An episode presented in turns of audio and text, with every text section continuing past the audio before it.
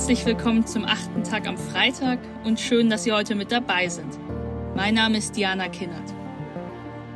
Der Krieg in der Ukraine hält nun schon über 60 Tage an. Zeit genug, sich aus Schockstarren zu bewegen, Reflexe zu überwinden, eine souveräne politische Reaktion erarbeitet zu haben. Das denken zahlreiche Deutsche, auch und gerade an die eigene Regierung adressiert, und verzweifeln an der Zauderei und Zurückhaltung von Bundeskanzler Scholz. Schließlich scheinen alle anderen endlich aufgewacht.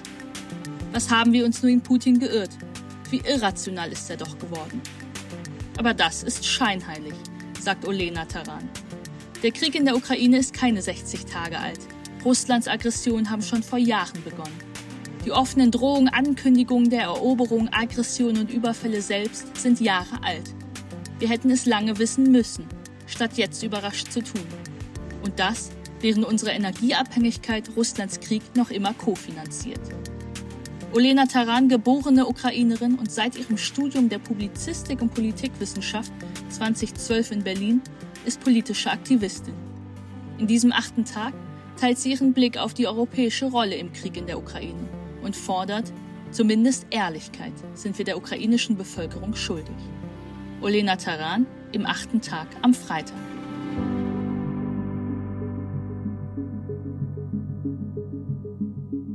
Hallo und herzlich willkommen.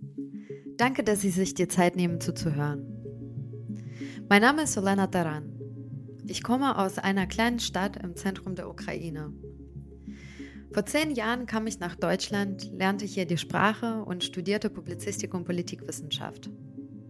Zurzeit arbeite ich als Pressesprecherin einer gemeinnützigen NGO. Seit meiner Jugend engagiere ich mich als Aktivistin und möchte gern heute mit euch über Ehrlichkeit und Mut in der Politik sprechen. Ich mache jetzt nicht ein auf mehr Culpa. Das ist nicht mein Ding. Nein, das sind nicht meine Worte. Weder ist das ein cooler Spruch auf der Lippe eines trotzigen Teenagers.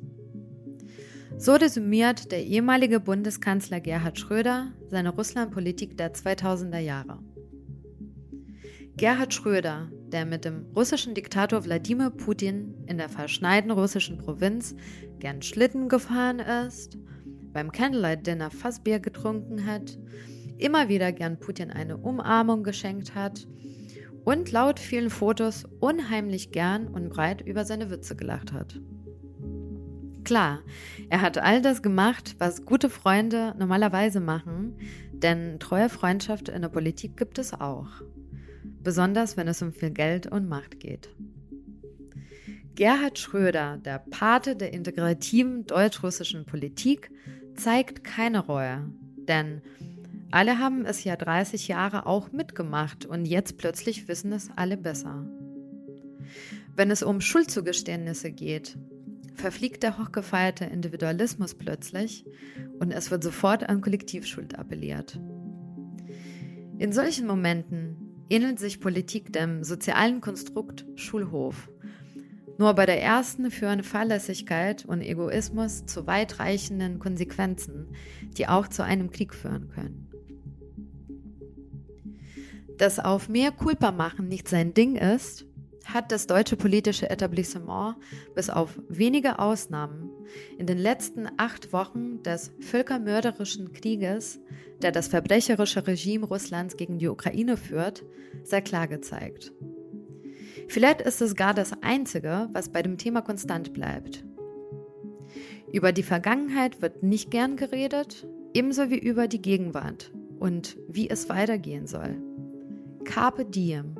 Jeder auf dem politischen Schulhof schiebt die Verantwortung auf einen anderen. Ehrlichkeit und Mut, Eigenschaften, die in der Welt der Politik zurzeit rar bis nicht existent sind. Die halbgesagten Wahrheiten, die zwischen den Zeilen jedes öffentlichen Auftrittes des Bundeskanzler Scholz durchsickern, werden bei jeder Gelegenheit wortwörtlich wiederholt. Mittlerweile klingen sie fast wie ein Zauberspruch, auf dessen Wirksamkeit der Bundeskanzler hofft. Nur in dem Fall ist die einzige Wahrheit das, was nicht offen gesagt wird, aber was mittlerweile offensichtlich ist. Deutschland will auf keine Konfrontation mit Russland gehen. Deutschland wird keine Führung in der aktuellen Situation übernehmen. Deutschland wartet ab. In der Zwischenzeit werden halbherzige Erklärungen veröffentlicht oder proaktive Kollektionskolleginnen wegen Kriegstourismus beschuldigt oder es wird mit dem ukrainischen Botschafter gestritten. Auf dem politischen Schulhof nichts Neues. Obwohl der Krieg in Donbass bereits seit acht Jahren wütet, als die ersten Raketen in Kiew fielen, fiel die europäische Gemeinschaft in Schockstarre. Wie Krieg in Europa? Aber was ist mit nie wieder und wie kam es dazu, dass aus nie wieder immer wieder wurde? Die Angst brachte mit sich viel Ungewissheit und viele Fragen. Aber zerfiel der Gerüst der friedlichen Europa wirklich erst in dem Moment? Oder hat sich die europäische Gemeinschaft in schweigender Absprache schon früher dafür entschieden, wegzuschauen?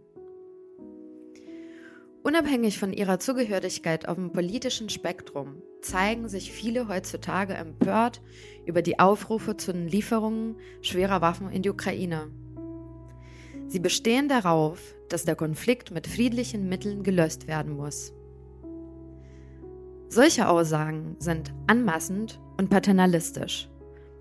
In den acht Jahren, in denen Russland als Aggressor den hybriden Krieg in der Ukraine führte, war sie in keinster Weise an einem friedlichen Abkommen interessiert und der Krieg, der heutzutage passiert, ist das Argument dafür. Die offizielle Moskau erklärte neulich, ihr Ziel ist, den Osten und Süden der Ukraine unter Kontrolle zu bekommen. Das Ziel des russischen Krieges gegen die Ukraine ist die Auslöschung des ukrainischen Staates, seiner Sprache, seiner Kultur und seiner Geschichte.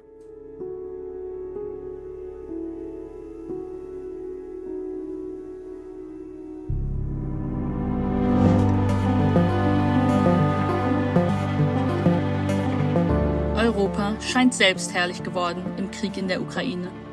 Wir spielen Verwunderung ob Russlands Aggression nur. Denn Putins Absichten und die über Jahre andauernde Propaganda der Vernichtung der ukrainischen Kultur waren offenkundig wie eine Ukrainerin Europas Rolle im Ukraine-Krieg sieht, heute und Jahre zuvor. Darum geht es im achten Tag am Freitag. Wollen Sie die ganze Folge hören? Werden Sie Mitglied in unserer Pioneer-Familie. hören Sie den achten Tag in der Pioneer-App oder auf pioneer.de. Ich würde mich freuen.